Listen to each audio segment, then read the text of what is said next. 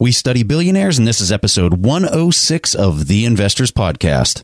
Broadcasting from Bel Air, Maryland, this is the Investors Podcast. They'll read the books and summarize the lessons. They'll test the waters and tell you when it's cold. They'll give you actionable investing strategies. Your host, Preston Pysh and Stig Brodersen. Hey, how's everybody doing out there? This is Preston Pysh, and I'm your host for the Investors Podcast. And as usual, I'm accompanied by my co host, Stig Brodersen, out in Seoul, South Korea. And uh, today we have a very exciting episode because we have a guest on the show today that is hands down one of our favorite authors of all times, New York Times bestselling author. We'll get to that in here in just a second. But before we introduce him, we want to send out a quick shout out to Miss Kelly Evans from CNBC's Closing Bell because this past week she selected our show as her number one podcast pick from the 250,000 podcasts that are currently out there. She selected our show. And so, Kelly, all we can say is that we are so humbled and honored. And thank you so much for highlighting our show to your awesome audience on CNBC. Okay, so let me introduce our guest this week. Almost two years ago, we had read a book called Influence, and it was written by Dr. Robert Cialdini. And we focused on this book because billionaire Charlie Munger has said it was one of his favorite books of all time. And after we read the book, I personally found myself recommending Dr. Cialdini's book more than any other book that I'd ever read. So, a couple weeks ago, a close friend of mine, who was a person I had told to read Dr. Cialdini's original book, Influence, he sent me a text message and he said, Dude, Dr. Cialdini just wrote a new book and it's now on Amazon. So, I sent a message off to Stig and we were pumped.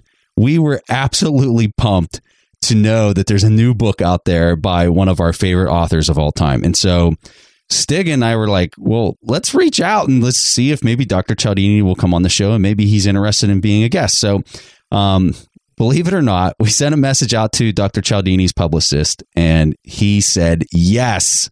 So, without further delay, uh, Dr. Cialdini, thank you so much. I, I really, truly mean this because um, we're beyond starstruck at this point to have you on our show, and we cannot thank you enough for taking time out of your busy day to be here to talk with us and everything that you've taught us through your writing. So thank you so much. Well, I'm very glad to be with you and your followers. Awesome. So I'm kind of curious how you really kind of developed this fascination towards influence and psychology in general. What made you just really kind of start diving into this field? What created that spark or that interest for you? Great question. And it has to do with something that occurred to me even before I began to study the influence process in any formal way. I recognized my status as sucker. I was always a pushover for the appeals of various sales operators or fundraisers who would come to my door, and I would buy things I didn't really want or contribute to causes I had never truly heard about. And I remember standing one time in sort of puzzlement about this. I'll tell you the situation. A, a guy came to the door and he was asking for a contribution to a childhood education project that he was involved in, after school education. And I didn't know anything about this man or about the project. I had never heard of it, but I gave him more money than I could afford. And here's why he brought his six year old daughter with him. So it wasn't the merit of his message that spurred me to contribute, it was what he arranged before the delivery of that message that got me to say yes. It was the context in which the message was sent to me and I thought to myself, oh, isn't this interesting? It's not the merits of the thing very often, the request or proposal or recommendation or offer. It's the way that that request or proposal or recommendation is delivered, is presented, that made the difference. That's super interesting because one thing, clearly, we're going to talk about your new book, Pre-Suasion, but as Preston also mentioned before, influence, your previous book, and this book that we also did on the podcast, it was episode 22, so everyone can actually go back and, and listen to that discussion. But it's probably better to hear from the author himself. Could you give like a super brief background on the six principles of influence that you discovered and how you discovered their overarching effect not only on yourself but also on other people? I'm going to need to go to your question in reverse order. Talk about how I got there and then what I got. I initially began to study the principles of persuasion and influence partially out of a need for self defense because I was this patsy. I was always being taken in, but also because of the curiosity, the intellectual inquiry involved in studying what was going on. And I began to do that as a behavioral scientist, studying how you make a message, the very same message, more effective by changing various features of it. I was doing that in my laboratory with college students as my subjects, and I recognized that I was missing something very important by staying located in my lab on a college campus. And that was the power of these techniques that I was investigating to make a difference in the world around us, the world we live in, where we're fighting the influence wars all the time.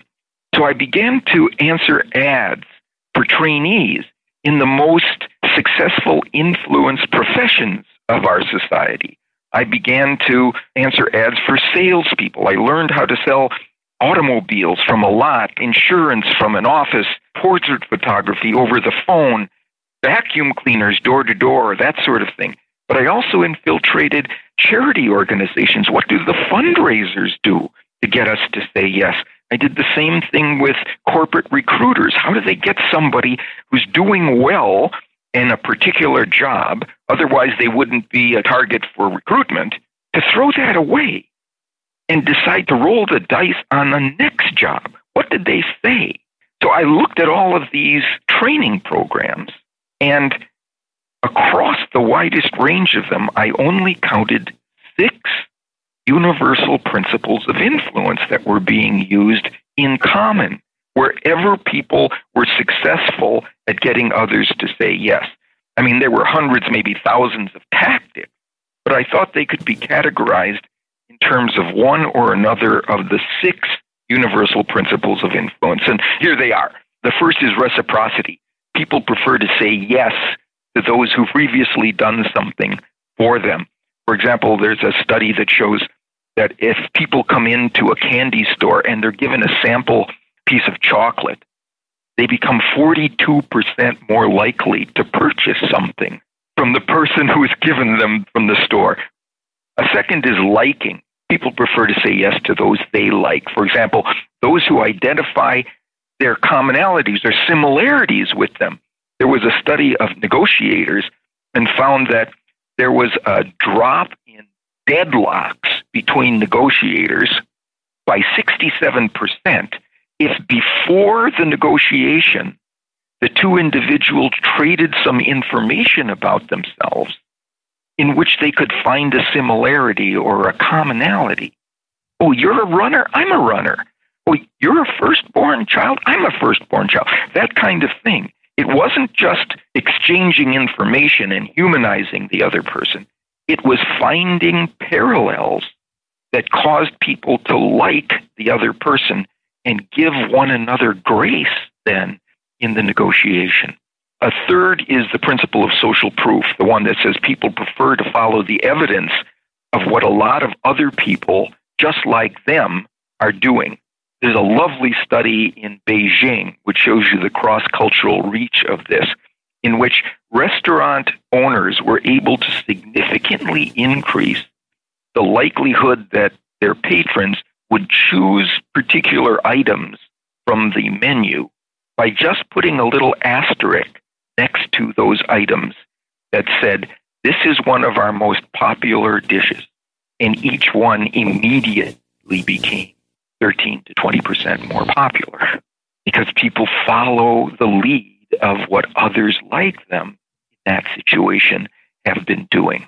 A fourth example is authority. People say yes to those who can claim support with evidence of what the authorities, the experts, are saying they should do. There's a kind of harrowing study, actually, that was done at a university where students were asked to give their opinion on some difficult economic financial choices while they were hooked up to brain imaging equipment. If they were just given those choices, the areas of the brain that became activated were those associated with critical thinking. They were judging the quality of the problem and the various solutions to it in an evaluative way. But if they were told ahead of time that a distinguished economist there at the university had recommended certain answers to these problems. The critical thinking activity in their brains flatlined. They just accepted because an authority had given them the direction on a difficult problem. Another principle is people say yes to those who can show how what they're asking someone to do is consistent with an existing commitment that person has already made. There was a study in the UK where there's a problem of people who don't appear for their medical appointments. And they were able to reduce that percentage by 18% by doing a small thing different at the end of the previous appointment. You know how at the end of every doctor's or dentist's appointment, we get a little card that has the date and time of our next appointment scheduled for us? Yes, absolutely. In this study, the receptionist gave the patient a blank card and asked the patient to fill in the date and time of the next appointment, which dropped no shows because they wanted to remain consistent with something that they had done themselves. Think about the receptionist essentially gives you a date and time on you. Of course, you've agreed to it, but not in an active, dramatic way by writing it down yourself. And the research shows people live up to what they write down. And then the last of these principles is scarcity. People say yes to those who show them that the opportunity they're recommending is scarce or rare or dwindling in availability. There's an example from the Bose Acoustics Corporation that were advertising a new product, the Bose Wave music system, and they were disappointed in the response. And then they put five different words at the top of the very same ad, and it caused a skyrocket of purchasing. Five words were, Hear what you've been missing. You are missing this. There are unique features that are lost to you, being foregone. You don't want to miss those unique opportunities. So those are the principles. Now, to add this persuasive component the new book, I used to say to people, if you build one or another of these principles into your message, you'll find that you'll get a significant movement in the direction of your message because those principles typically steer people in correct directions. Now, what I say is not only should you address those concepts, you should address them in the moment before you deliver your message. That way, your audience will become attuned to the principles before they encounter them in your message, making the principles even more effective. Let's take a quick break and hear from today's sponsors. The dream of owning a vacation home can be daunting. From finding the best guests to the maintenance to organizing the cleaners after every guest stay. With Vacasa, they make that dream into a reality. As a full service vacation home management company with vacation homes in key destinations across the US, they know how to make owning a vacation home easy and profitable.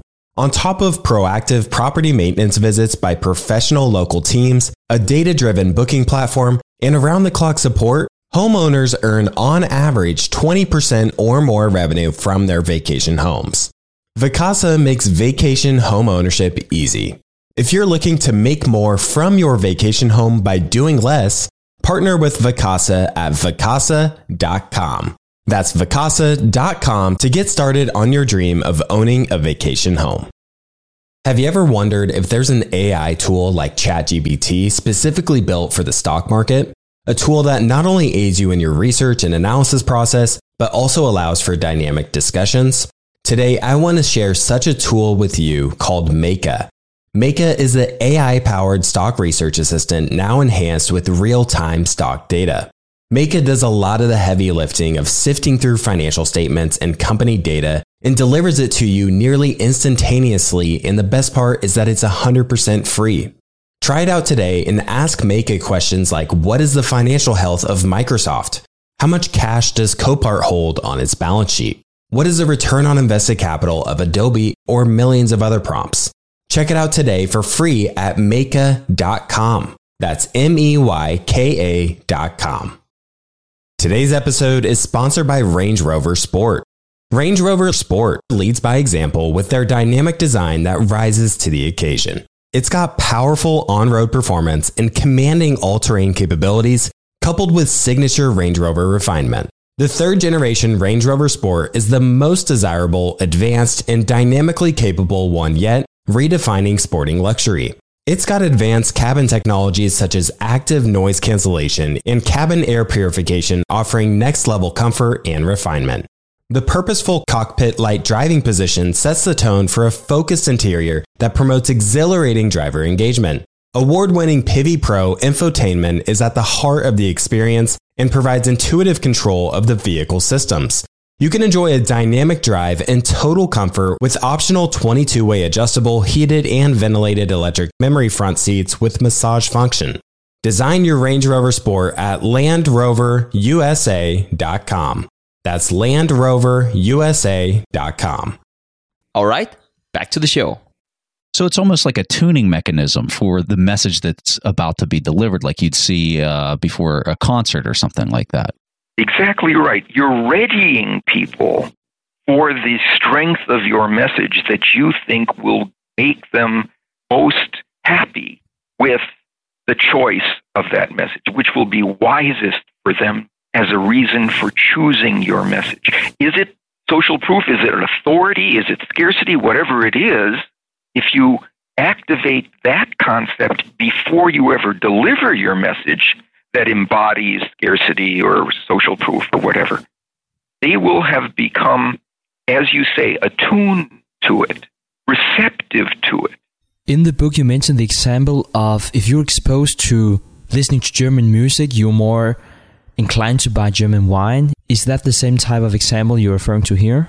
This is, and it is, that's really the bullseye question because there was this study that showed that if a wine store manager was playing German music when people came into the store, they were more likely to buy German vintages.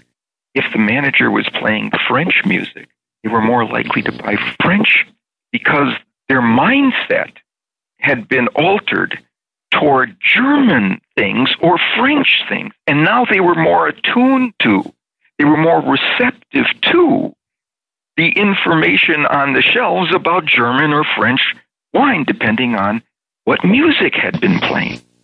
So, Dr. Cialdini, in your new book, you uh, bring up Daniel Kahneman, who Stig and I are really big fans of Dr. Kahneman's work with his book, Thinking Fast and Slow. But in the book, you say that you were attending a conference or something like that where you heard him say that the one thing that most people were unaware of is this thing. Can you describe this and tell our audience about this event where you heard what he said? Actually, it was a, I read this in an online site that asked a, a variety of experts the following question If there's one thing that people don't recognize that you think would help them better navigate their lives, what would it be? And Daniel Kahneman said, Nothing is as important as you think it is while you are thinking about it. In other words, as soon as you begin focusing on something or thinking about it, like German music or German thing, now things that are related to that become more important to you. German wine now becomes more important. So you would think that what Daniel Kahneman would say would be something that won him the Nobel Prize in economics a while ago, which is about prospect theory, that when you're uncertain, you are more compelled by information about how to avoid losses than information about how to obtain gain. He didn't say the thing that won him the Nobel Prize. He said this other thing that he called the focusing illusion that nothing is as important as you think it is while you're thinking about it. That means that a communicator can get you to elevate the priority of anything that he or she wants by giving you access to that concept, making you focus or think about that concept before they send a message where that concept is the central element. You now become more receptive to it. Can you give our audience an example of what it is that you're describing here so you can add some significance to the underlying yeah. meaning of this? Because this is such a phenomenal idea that I read in your book. So I really want you to describe this for our audience. Here's my example that I think best allows us to understand what's going on. A study was done by an online furniture store, and they sent half of their visitors to their site to a landing page that had fluffy clouds depicted in the background wallpaper. The other half were sent to a landing page that had coin, money, depicted in the background wallpaper. Those who were sent randomly to the landing page with fluffy clouds now rated comfort as the more important feature for them to decide when buying furniture. They then searched the site for features related to comfort and ultimately preferred to purchase more comfortable furniture because fluffy clouds put them in mind of comfort, of soft. Now, those people who were sent to the site with coins on the landing page rated price as the most important feature of what they were going to use to determine what kind of furniture to purchase. They then searched the site for cost related features and they ultimately preferred inexpensive furniture. So wherever they were channeled in their attention initially, the clouds or coins directed them in the subsequent information to prioritized information about comfort or cost. And here's the thing about this that I think is especially worth recognizing. When they were asked afterward if they thought the clouds or the coins had in any way influenced their choice, they laughed. They said, Of course not. They never recognized that this stealthy process had run under their radar and channeled them the direction of the initial concept comfort or cost. Wow, amazing. Let's shift gears here a bit. I've really been looking forward to asking you this question, Dr. Cialdini, because we know that billionaire Charlie Munger is a really big fan of your work, and he hasn't been shy about saying that in public either. In your new book, you talk about how you received a gift from Buffett and Munger by becoming a shareholder of Berkshire Hathaway.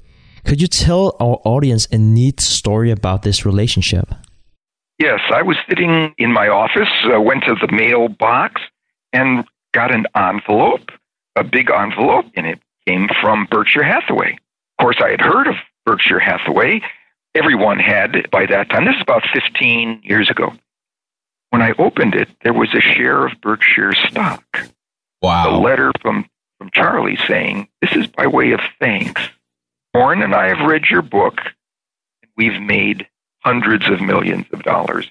This is our way of saying thanks. Now, here's what that gift has provided me. I'm now a shareholder, and I've since bought additional shares. But that first share allowed me access to the Berkshire Hathaway shareholders report that occurs at the end of every year and access to the shareholders meeting where I've been able to examine or observe, let's say, the financial skills of those two men, which are, of course, spectacular. But here's what else I've been able to observe their skills as communicators. I've been getting their shareholder reports for 15 to 18 years now. And I've noticed something that Warren Buffett does that I've never seen any other CEO do. On the first page or two of that report, begins by telling us about a mistake Berkshire made, especially, he says, that I made this past year. It's so disarming. I've read it 15 times and I'm disarmed every time. Say to myself, wow, these guys are great. And I listen differently now. I process the next information differently than before. Let's take a quick break and hear from today's sponsors.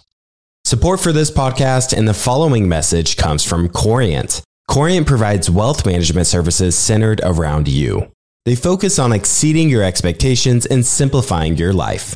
Corient has been helping high achievers just like you enjoy their lives more fully, preserve their wealth, and provide for the people, causes, and communities they care about.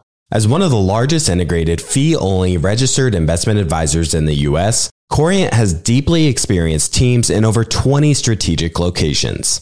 They have extensive knowledge spanning the full spectrum of planning, investing, lending, and money management disciplines. Leverage Corient's exclusive network of experts to craft custom solutions designed to help you reach your financial goals, no matter how complex they may be. Real wealth requires real solutions. For more information, connect with a wealth advisor today at corient.com. That's C O R I E N T.com.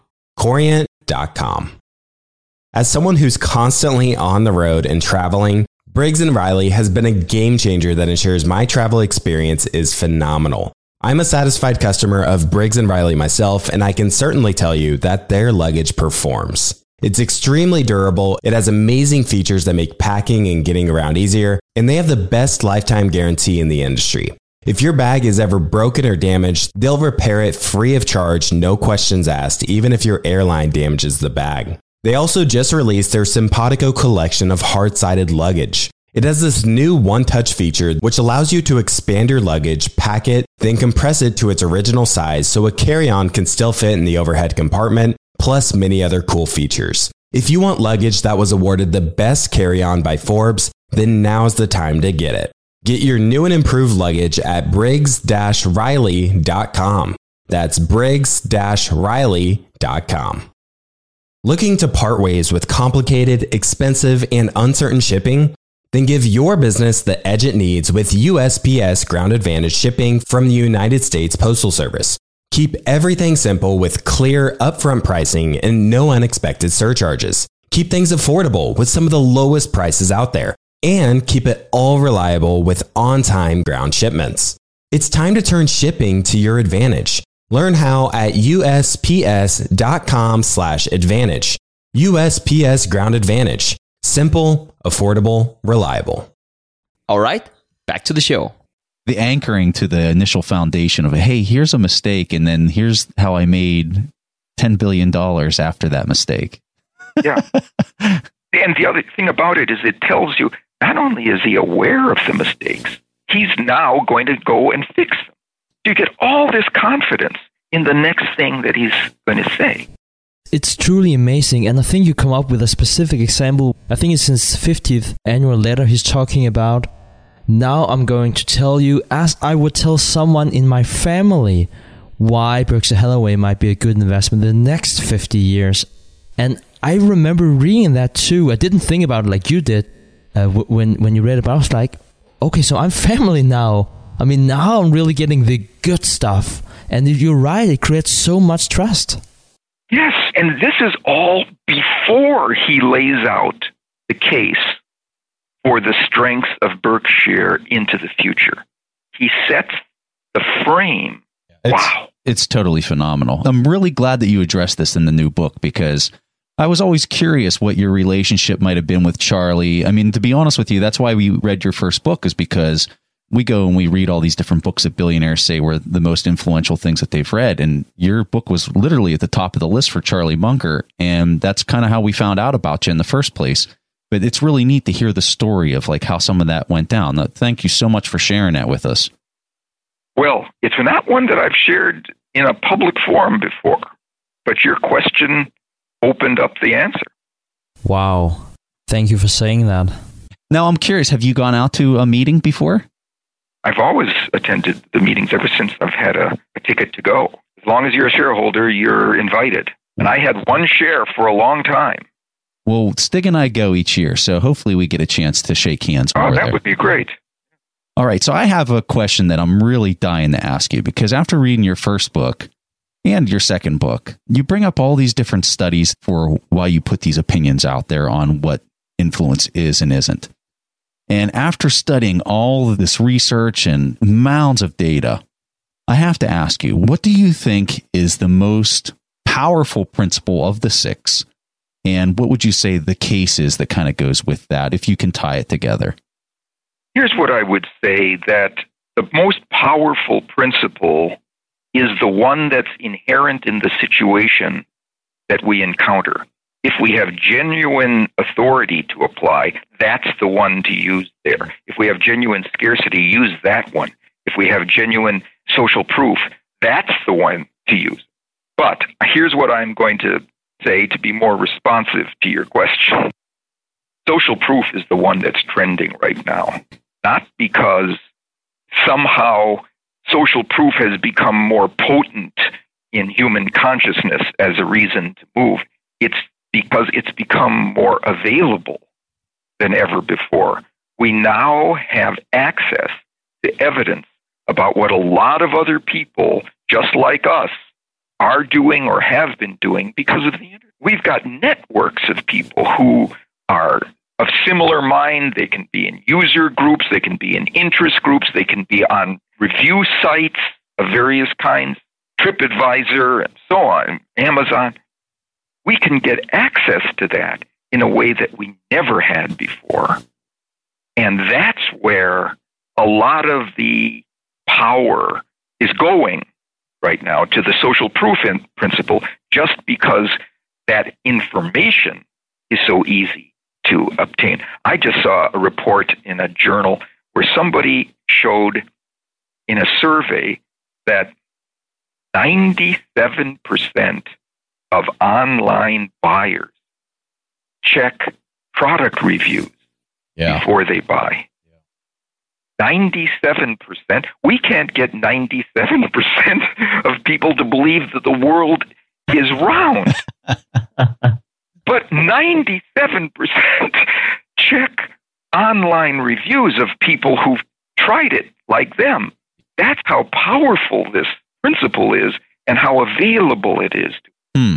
That is a really, really insightful answer to that question. I really appreciate that because, I mean, you're exactly right. You can't look at anything on the internet without some type of quantifiable number being below it or beside it, basically justifying its clickability. You know what I mean? Right. Like, and there are even shortcuts to it. Star ratings. I don't yeah. even need to read the review. I can just look at how many have five stars. Yeah, it's amazing how we are influenced by other people and not always thinking for ourselves. Okay, so this is the final question I have for you, Dr. Cialdini. As the author of Influence and Pre-Suasion, I can think of no one I would rather ask this question. Which book has had the most significant influence on your life and how you look at the world? I'm going to give you two answers. One is a general answer, and one having to do with investing.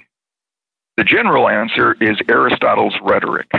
When I was in high school, it was assigned in a class I was taking on speech. You know, in those days, persuasion was about orators and orating for Aristotle, and he provided the first systematic account I ever encountered on the topic of persuasion, how you move an audience. Now, it wasn't a scientific account, but it was a systematic, logical derivation of recommendations from his thinking and his experience.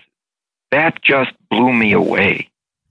And then within the realm of investing, this isn't by virtue of the rule for reciprocity, but for me, it's Poor Charlie's Almanack, in which they detail the wisdom of Charlie Munger in life and then turning that into implications for investing. That extraordinarily powerful source of information. You know, we're huge Charlie Munger fans. And I think once you go to a meeting and you hear how intelligent he is, I mean, the guy is, it's almost like he's from a different planet. He's so yeah, intelligent. he's breaking the ceiling. So, this principle that they use of mentioning a weakness before they mention the strength to, to establish their credibility so people now believe the strength more. Why do they do this and we don't see this in any other annual reports? Here's my answer they read psychology books Yeah. in their spare time. I think it's that. I think it's they genuinely really don't have a big ego. I think that they're just so well read and they understand how things work just Yeah. because they've read so much. But oh, I, I could go on and on about how just impressive all that is. And this is just phenomenal to have you on our show. To be talking to you is just indescribable, to be quite honest with you. So, Dr. Cialdini, uh, we've got to wrap things up, but thank you so much. And I sincerely mean this. Thank you so much for coming on our show. This meant so much to Stig and me because we really are just enormous fans of your work. And you have had such a profound impact on our lives and so many other people's lives with your writing. So thank you. And we just really appreciate it. Well, Preston, thank you for asking the questions that allowed me to get to the heart of the material. I don't always get that. They were great questions. So, Dr. Cialdini, if our audience wants to learn more about you, some of your books, we're going to have your books listed in our show notes. But if our audience wants to learn more about you, where can they go and where can they look up?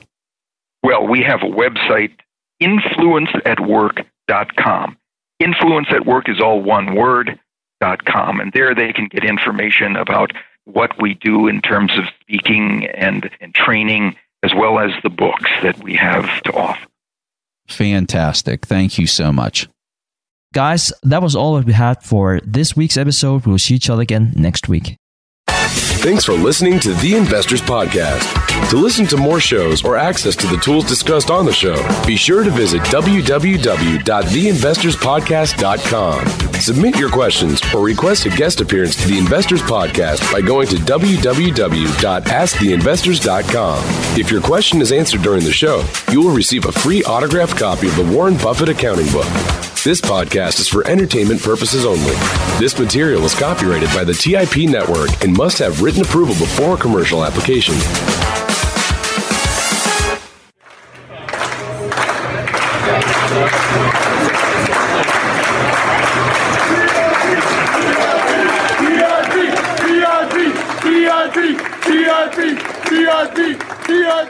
TIP.